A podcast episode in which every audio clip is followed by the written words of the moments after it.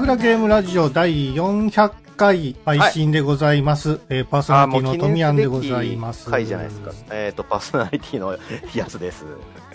井上司です。はい、ということでよろしくお願いします。よろしくお願いします。よろしくお願いします。いや、さっきまでね、あのー、3人、ストリートファイターを対戦してたんですけども。いや、もう超ストレスですよ。やっぱりラグがやっぱ原因なのかな、あれは。ラグでもコントローラーにもよるらしくて、コントローラー変えたら微妙にマシにはなってたから。何なんですか？ね。でも、うん、どうなんだろうな。よくわかんないですけどね、原因は。いや、まあ、やっぱ、あれですね。あの、うん、大事ですよ。ラグのない環境っていうのは。でもね、久々にやるとね、やっぱわかんないっすよ。タイミングもそうだし、うん、なんか技出ない。出にくかったね。いや、もう、まじ、もちろんね、あの、コントローラーっていうか、あのね、ジョイスティック持ってないからっていうのもあるんですけども。いや、あのね、あの、さっき、司さんとも話してたけど、そうそう、司さんが、あの、あれですよ、うん、あの、スト2の話を熱く語ってるのをもっと聞きたいですっていう意見もあったから。スト2なんですか？あの、だエエボ、エボ、エボ2023の話とかを、はい、多分、司さんから聞きたいんじゃないかなって俺は思ってんだけど、さっきね、司さんとも話してたんだけど、あの、エボ2023、あの、アメリカ最大の、あの、格闘ゲーム大会の、まあ、ストリートファイター6、はいはい、ありましたね。司さんも、まあ僕も見てたんだけど、あの、結構ね、その最終ステージに上がるうちの何人かが、うん、あの、アーケードコントローラーじゃなくてゲームパッドでやってたんですよ。へそれすごいなと思ってて、あの、決勝のさ、えっ、ー、と、うん、アングリーバード選手と、メナ RD 選手かな。その二人の、メナ選手の方が確か、えっ、ー、と、ゲームパッドだったはず。へえ、できるそうそう。そうそう、それで、だ僕なんかはゲームパッドだと、うん、あの、ボタン、指が足りなくなる現象があって、あの、そうそう、指が足りなくなるんですよ。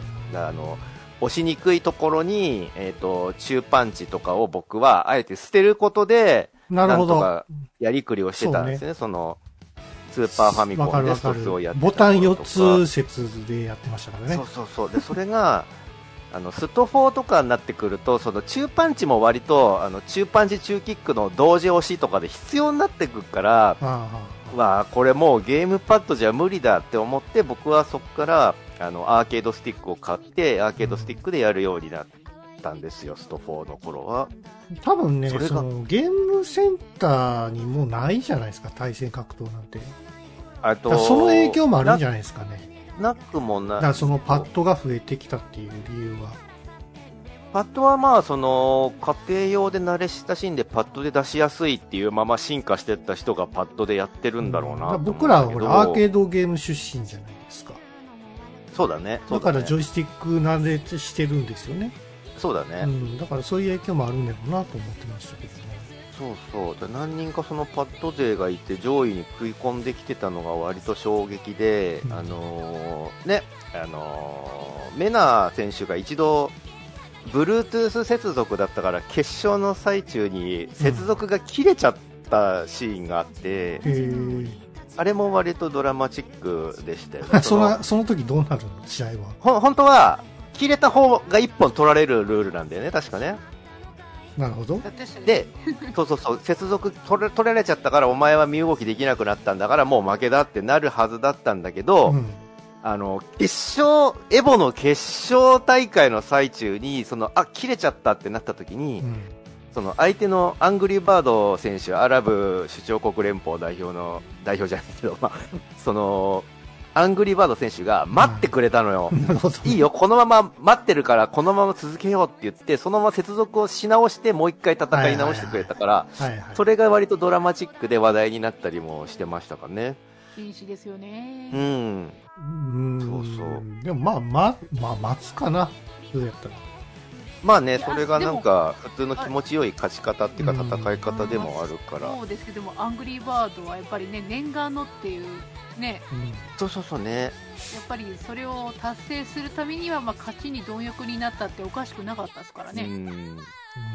あのー、まあ、過去の大会でそのアングリーバード選手は、なんか同門、同門あの、同じ国のもう一人あの、ビッグバードっていう選手もいるんだけど、その人と同国同士で当たっちゃって潰し合いみたいになっちゃったりとかもしてたから、今回念願かなってようやく1位取れて、あの、めっちゃ泣いてたんだよね、アングリーバード選手が、うわ、嬉しいって言って。で、あの、決勝でさ、その、イスラム教徒の人だから、ちゃんとあの、何？メッカの方に向いてちゃんとあの、おでこを地面につけてお祈りするあれを決勝のその勝った後にそれをやってて、うわ、やっぱちゃんとややるんですね、そういうお祈りをって思って興味深かったですね。えー、日本人はどうだった、うん、日本人は、えっ、ー、と、残念ながら、えっ、ー、と、ベスト3には入れてなくて、最高で4位の時戸選手かな、確か。はいはいただ、そのステージに上がる、えー、その最終的にその地面の下でいろいろ細かく戦ってって、えーと、うん、最後の何人かがステージに上がれるんだけど、ステージに上がれる4、5、6は日本人だったから、日本人が弱いわけではないと思うんですよね。うん。うん、そうそう。いいとこまでは行ったんですけどね。うんうんうんうん。結構な試合っていうかやるよね、あれ。1日でやるのかな、うん、だって今回なんか最大参加人数だったから、えっと、7000人かな、確かね。すごかったですよね。えー、そうですか。7000人でそのうちの6、7割がアメリカ人だったから、その中で、その3人もステージ上に日本人が上がれるっていうのも、まあなかなかすげえなっていう話ではあるんだけど。じゃ賞金も結構高、あれですかかかってるやつですか賞金は、えっ、ー、と、エボはわかんないけど、その後にやったゲーマーズなんちゃらっていうのは、1億いくら賞金が出てたから、すごいな。多分それより多いんだと思うんですよ、エボの。あ、そっか。日本でやるとダメなんでね。賞金に制限あるから。そうそうそうそう、そうなんですよね。避けられないんでね。日本だと最高でも1000万とか、そんぐらい、頑張って1000万、すごい説得して1000万とかだから。ですよね。まあさすがにね、規模がさすがに違うなっていう印象で。すごいね。あとその、話題に出てた、これ、この、格ゲーの話をどこまでリスナーさんが喜んでくれるのかどうかわかんないんだけど、まあね、スト6をやってない僕語るのもあれなんですけど、あの、スト6からモダンモードっていうのが採用されて、はい、で、司さんも前話してたと思うんだけど、あの、ボタン1個で必殺技が出せるよっていうモード、いいじゃん。それが対戦としてどうなんだみたいな割とそのけんけんがくがく論争にもなってたんだけど実は一応そのバランスとして、えー、モダンモードだと確か技の威力が若干減るんだよね。2割ぐらい減らされちゃって、うん、だからモダンモードをしてる実はプロの選手もモダンモードを使ってる選手がいるし、うん。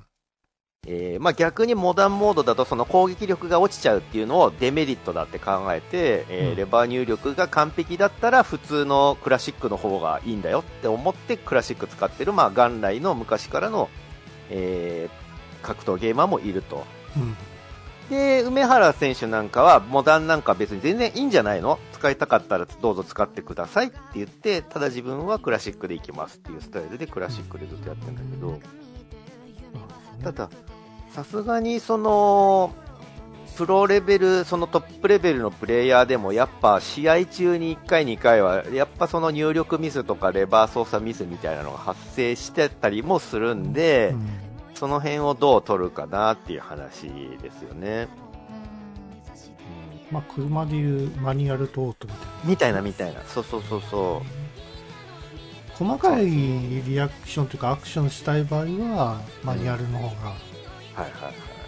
まあ、60分の1秒競っていくんだったらそうなのかもしれないですね。そうね、だから連続技つなげるのとかが割とタイミングがシビアだったりもするんで、キャンセルその連携を、うん、うん、キャンセル技もマニュアルの方がしやすいってことなのかな？であのその技のキャンセルするタイミングが短い連携とかで、うん、あの長い入力とかをしないといけないのにその短い猶予時間の間にできなかったりもするんですよ。だから、その、キャンセルスーパーコンボみたいなのを出そうとしたとき、さっき富谷さんがあの対戦で出してたりしてたけど、はい、大パンチキャンセル、真空波動みたいなので、割とシビアじゃないですか、入力タイミングが。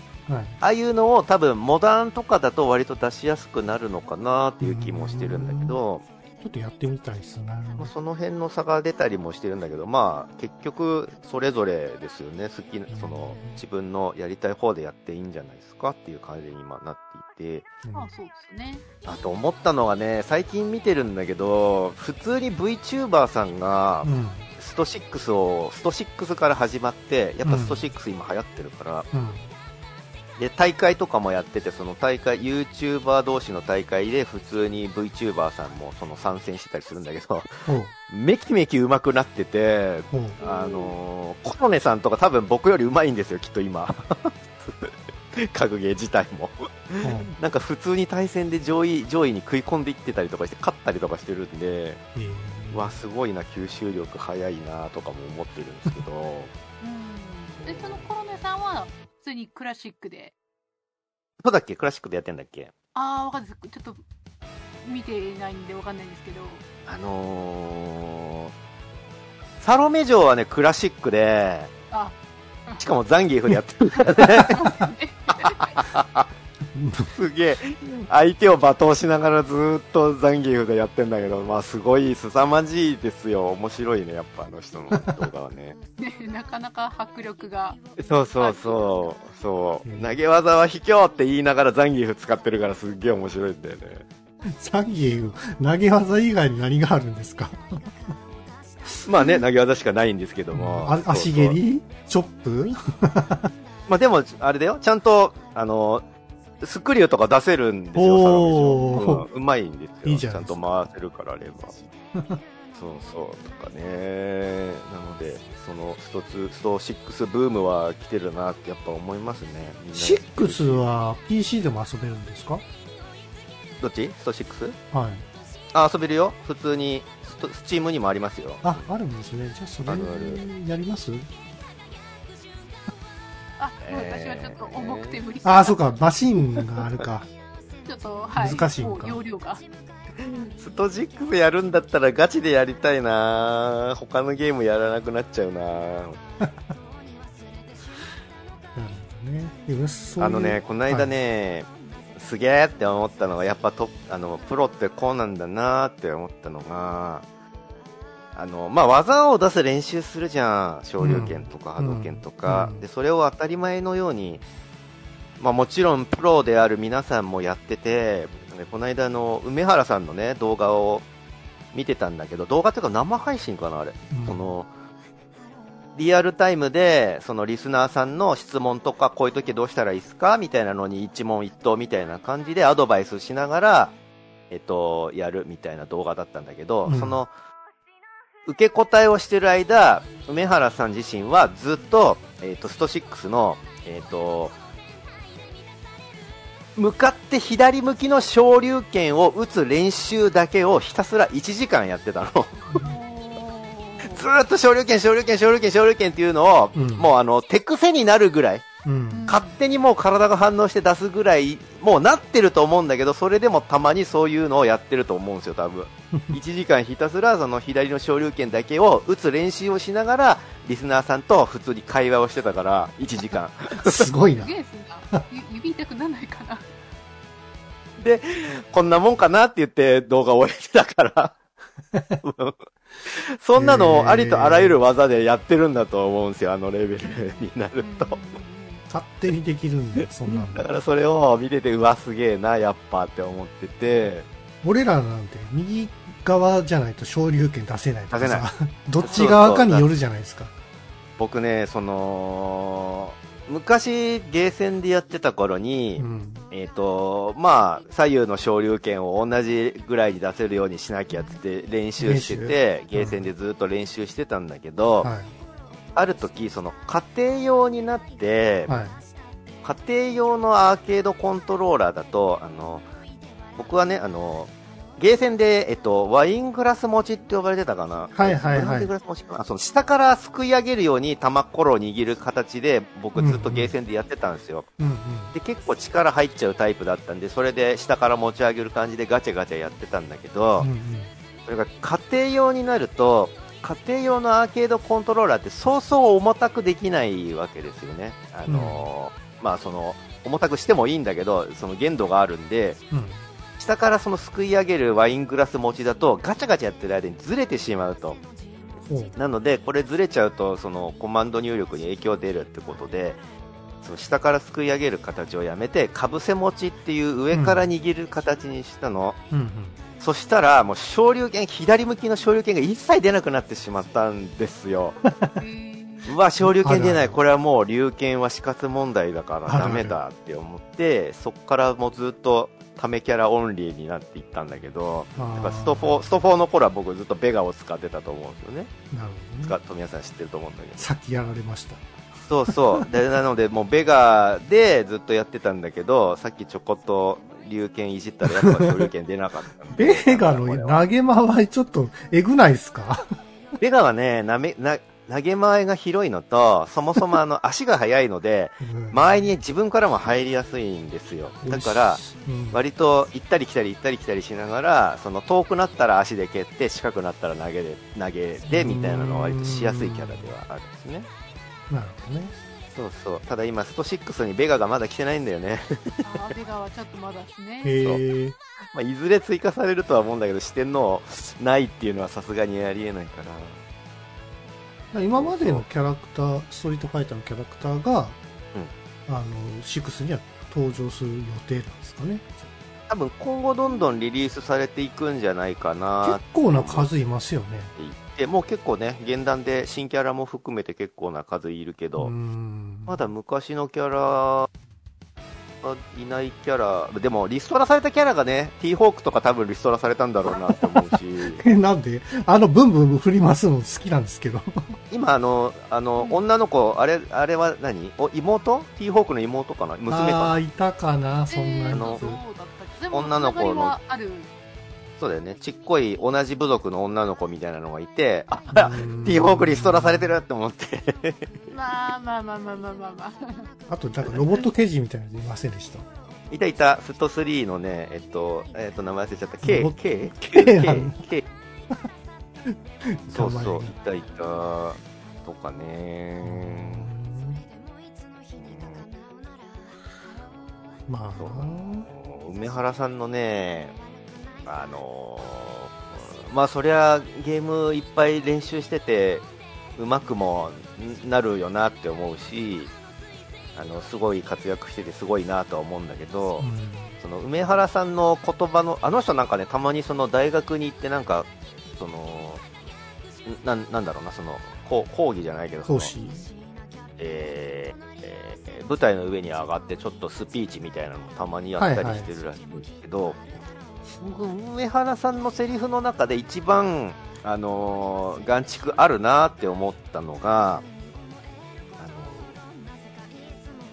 どんな人も、うん、えっ、ー、と、その、同じ道の上にいるんだよっていうのを梅原さんは言ってて、うん、その、まあもちろん自身のことも言ってると思うんだけど、その、どんなすごい、えっ、ー、と、多分格ゲーに限らずのことをふわっと言ってると思うんだけど、その、すごく見えてる人たちも、えっ、ー、と、その自分が歩んでる道のはるか先にいるだけであって、なんかズルをして他の道に進んだりとかワープしたりとかそういうのではないんだと。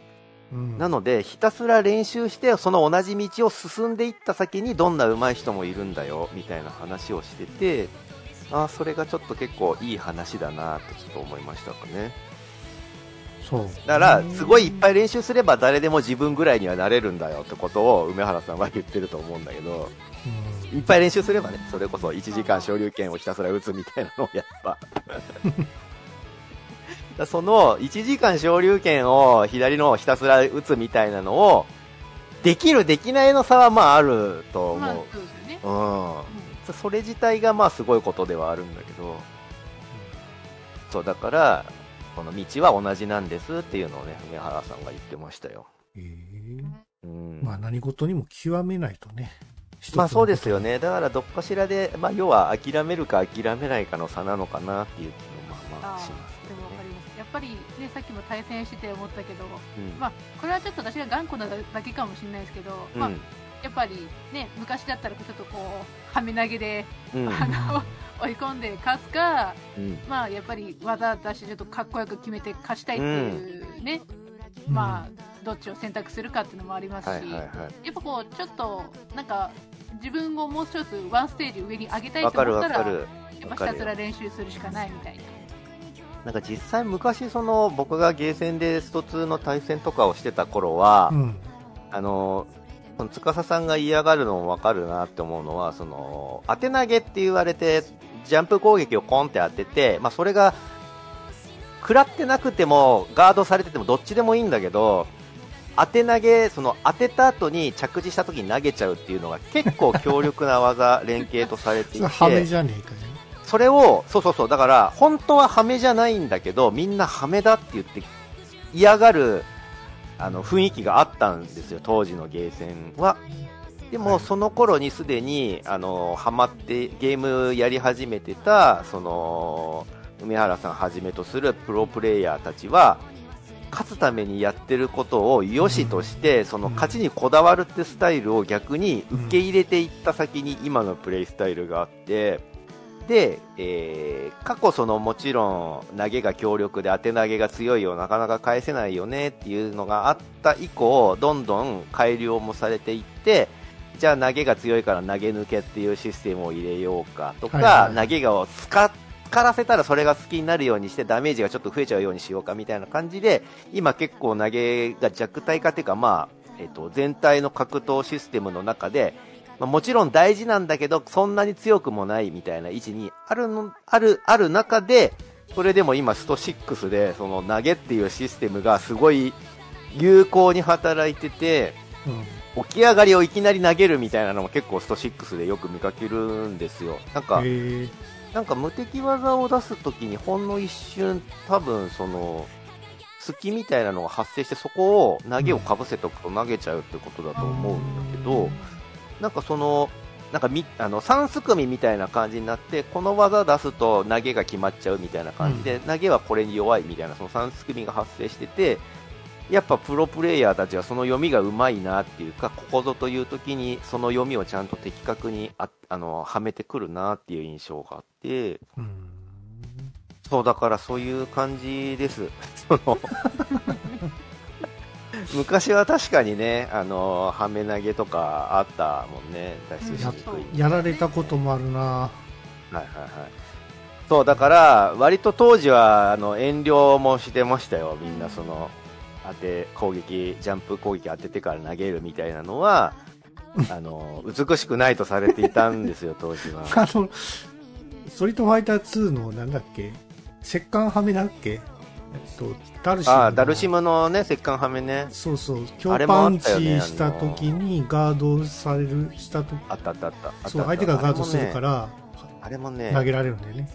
あれの恐ろしいところはえっと、ダルシムは実は投げの間合いがめっちゃ広いんですよ、まあ、スト2の頃はだけど、はい、だからダルシムが小パンチをコンってガードさせてそのノックバックでちょっと下がった時ってそうそうそう。こっちのキャラは投げ前じゃないけど、ダルシムの投げ前には入ってるっていう、ダルシムだけが投げられる間合いっていうのがあって、それを続けられると、何もできないで死ぬ。っていう。のが、ダルシムの石棺投げみたいな感じでね、ありましてね。まあ、恐ろしかったですよ。恐れられましたね。でもそれ使ってたら嫌われるじゃないですか。うん、そうそうそう。まあ、遊びでね、やったりもしますけど。僕はそうそう、だから、それもだからそのうちね、えっ、ー、と、スーパースト2とかスパスーパースト 2X とかになってくると、ダルシム自体も若干弱体化されてて、ただ手足伸ばしてるだけじゃ勝てねえぞみたいな感じにされていっちゃってたから、もう、伸ばした手にあの攻撃を当てられるなんていうのがしょっちゅう起こってたからね。僕あの、バーチャーファイターで、あの、はい、忍者使ってたんですよ。あ、えっと、影、影？影、影、影丸ね。はい。はい、で、影丸のコエンラクって言って、確かこ、はい、ともえ投げみたいな感じで上空に飛ばすんですけど。あるある、ナムーつってジャンプするやつでしょ。ナムーじゃねえかな。ナムーってともえ投げでグーって上げて。わかるわかる。で、そこから PKG、じゃ PK、PK でやると、場外に落とせるんですね。あ、お手玉で運ぶやつか。そうそうお手玉でポンポンポンポン。あれをやって十何連勝ぐらいやってたんですよ。それすごいね。そしたら、まあ、対戦してる相手の人がエラー起こって大パンしましたね。わかるわかる。あのー、当時はさ、あの、スト2の対戦が本当に流行った時って、はい、同じ台でやってたんだよね。対戦、そうそうそう。向かい合わせの2個の筐体じゃなくて、同じ台で、1P 側と 2P 側で肩寄せ合って、なんか肩くっつけ合いながら対戦するっていうのが割と初期の。あ、一つのモニターでね。そうそうそう、対戦で。はいはいはいそれがいつの間にかなんかやりにくいからっていうことで筐体2個用意して、えー、とそれぞれでもプレイできるけど、えー、と通信対戦もできるよみたいな形になったんだけど、その向かい合わせになった頃からなんかその負けると切れるみたいな人が結構現れ始めて、ね、僕も対戦で勝ったらなんかあの、筐体の上に乗っかってるあの灰皿が飛んできたことがある。カラカランつって。わあ、怖って思って。あれですねさっき言ったあのまあ羽目綿で使ってないよ使わない使わないま、まと、まとうって言い方もあれですけど、まあ、普通に勝って。そうそうそう。まあでもね、やっぱ格ゲーやってると負けると悔しいからカッとなっちゃう人も。リアルストリートファイターになるケースもありますからね。あのね、本当あの、民度の低いゲーセン行ったら割と 発生してたよ。リアルファイトはね、たまに発生してて、もう負けて悔しくてもう殴るみたいな。お前の負けだろ、それって思うけど、やっちゃダメだし、割といましたね、そういう人もね。で今はほら、やっぱりオンラインだからさ、そういうことにはならないからいいですよね、うん、健全で。うん。なんかついにあの時代だなって思ったのが、今までは、まあ今までというかもうだいぶ前からだけど、ゲーセンがゲームの本ちゃんの場所で、はい、家庭はそれを移植して、なんちゃってな感じで遊ぶみたいな空気があったじゃない？昔は。そうそう。だけど、いつの頃からかそのゲーム機自体もゲーセンとそんなに差がなくなって、全く同じビジュアル、全く同じ操作感、全く同じ環境で遊びますってなって、で、それが今の段階になると、スト6ってゲーセンにないんだよね、もうね。家庭で遊ぶものになってるの、ストリートファイターが。そうなんや。で、逆輸入で今度、スト6家庭でこんだけ盛り上がってるから、じゃあ今度は、ゲーセンにも出してやろうかって言って、ストリートファイター6のゲーセンモードが出るんですよ。そうなんや。逆じゃんって思って、うわ今そんな時代になってんだなって思ってね。でもそれさ、ゲーセンに出す意味って何があるの？だから、ゲーセンで遊びたい勢もいるんじゃないですかね。どうなんだろうわかんないなんかほら、カードが出るんやったらまだわかるよ。うん。なんかこう、衣装カードみたいなのが出るとかね。そういうのやったらわかるけどね。何の得点もないし。やっぱ、なんだろうね。ゲーセンで遊びたい。例えば、ハード機を買えない人とか。まあ、確かにプレステ5とか高いからね。あと、どうしてもアーケアーケードコントローラーで遊びたいんです、みたいな人は、やっぱ、いまだにゲーセンじゃないと遊べないっていう人も中には、ね、いるんじゃないですかね。うーん、どうなんだろう。微妙だな。ちなみに、司さんから見て、多分あの、対戦動画とかいっぱい見てると思うんだけど、はい。このキャラ強いなって思うキャラはどのキャラですか？スト6そうっすね。まあ、まあ、個人的な意見だとやっぱ DJ か、うん、おおはい。いいですね。はい。まああのー、すごいスピードで攻めるんだったらキャミーとか、はいはいはい、あでもやっぱ安定してるのはやっぱケンっすよね一番。ああケン強いですね、うん、DJ ってあのマラスカ持ってるやつ？マラカスね。マラスカじゃねえや。マラカスね。そうそうそうそう。山寺さん。ななんか山寺さんの声めっちゃハマって、山寺さんだよね、あれね。あ、山寺さんではないかな？違うんだ。あのー、オットに決めるぜって声がめっちゃ山寺節って思ってたんだけど違うんだね。あの、セーラー服着てる女の子いてるやんか。さくら？さくら？あれは出てる？さくらはもう、あの、だってほら、時間が経っちゃったからセーラー服とか着れないじゃない あ、そう。竜ももうおじさんになっちゃったし、竜を追っかけて、格闘界に来た子だから、さくらさんは。あと、ストゼロの世界にしかいないから、あの子は。あと、ピンクの、あの、同期来た、なんだっけ、名前忘れちゃった。ダン？あ、ダンだ。親父ってやつ。ダンも、あれだよ、今度多分追加されるよ、いずれ、ああのキャラは。あの短い波動拳。そうそうそうそう。強いんかな、あいつって毎回思うんですけどね。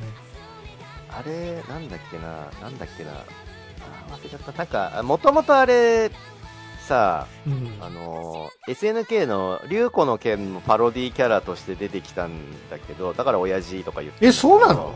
そうだよ。知らんかった。だってあの、ほら、えっと、竜子の剣の、アンディ・ガルシア、竜坂崎とアンディ・ガルシアを合わせたようなデザインじゃん、もともと。まあまあまあまあ、確かに。髪型アンディ・ガルシアだよね。そうそうそうそう。で、余裕っちってやってたじゃん。あれは、はいはいはい、あの、ゆり坂崎なんですよ。あの、竜坂崎の妹のゆり坂崎の真似なんですよ。だから、竜子の剣を割とおちょくったキャラなんですよ。へえー、そうだったんや。だからか。だけどそれがいつの間にかありって認められて、今なんか、え、SNK となんかコラボしてたような気がするな。なんだっけな。そう、だから逆輸入されて、あれかな？あ、でもあれだよね、そもそも SNKVS カプコンでも普通にいたから、うんうん、ダン VS 竜坂崎みたいなのあったのかな ?SNK にはいなかったの意外に KOF 好きな人多いよね。KOF もね、一時代を、あのー気づきましたから、うん、草薙京都八神伊織か。八神伊織大人気でしたねなんかね当時ね。あそう。うん、まあ対戦昔本当によくやってたな。やってた。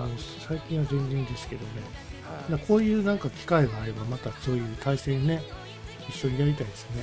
そう。ラグのない環境で対戦したい それは、うん、どうなんですか？できるんかな？いや、お互いに持ってないとダメってことですよ、そうなんですかね。僕はサムスピが好きなんですけどね。ああ、サムスピ、はい。いいですね。サムスピは誰使いなんですか？僕はハオマンですね。あのー、サムスピのさ、うん、ゼロかな？はい。サムスピゼロ、今サムスピってあの 3DCG になっちゃったけど、はい、あの一番最後のそのドットで続いてたシリーズの一番最後のゼロかなんかかな、うん、確かあの、うん、結構な語話表現を入れてて、うん、あのナコルルとかがちゃんと毛さ掛けにバサって切られて真っ二つに割れるみたいなのを割とやってた シリーズがあって、はい、それすごかったなって思って、えー、その めっちゃリアルにあの真っ二つに切られて、その崩れ落ちながら二つに割れるみたいなのをちゃんとドットで再現してて、すげえって思いました、その、そのストえっ、ー、と、サムスピ、ね、サムスピゼロかな。なんかちょっとサムスピのなんかバージョンがだんだん上がっていくたびにちょっとキャラクターがヘンテコリンなやつが多くなっててさ。ヘンテコリンって言うなよ。僕は初代がやっぱりいいんですよ。なん、なんかっていうと。はい、はい硬派的な感じがあって、うん、なんか技のなんかねあのタイプもいろいろ変わってたじゃないですか。そうね。そうそうもっとシンプルサムスキはあの必殺技よりも大攻撃の方が強いっていういっぱい減るっていうのは まあ一発で半分引っ張ってくるそうそうそうそう。まあそりゃそうだよね。刃物だしっていう、ね、確かにね。そうそう。